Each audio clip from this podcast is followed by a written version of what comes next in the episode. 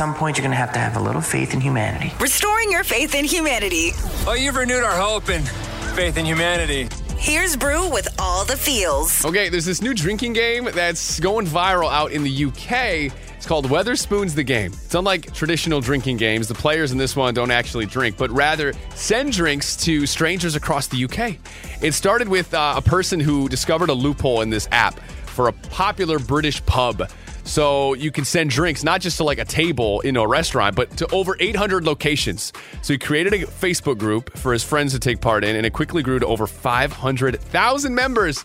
The game works by people posting their IDs, location, and table number, along with a reason why someone should buy him a drink. And it's become this feel good chain, almost like a pay it forward line where someone's not having a good day, or they tell them about something that's going on in their life, or just for fun, and you might get a drink sent your way. We need to adopt this ASAP in the US. What chain should we take over? Applebee's? Can we do this there? That's what's brewing today. I love that people are uh, hopping on board with this one. Here's a quote People who want to see you win will help you win.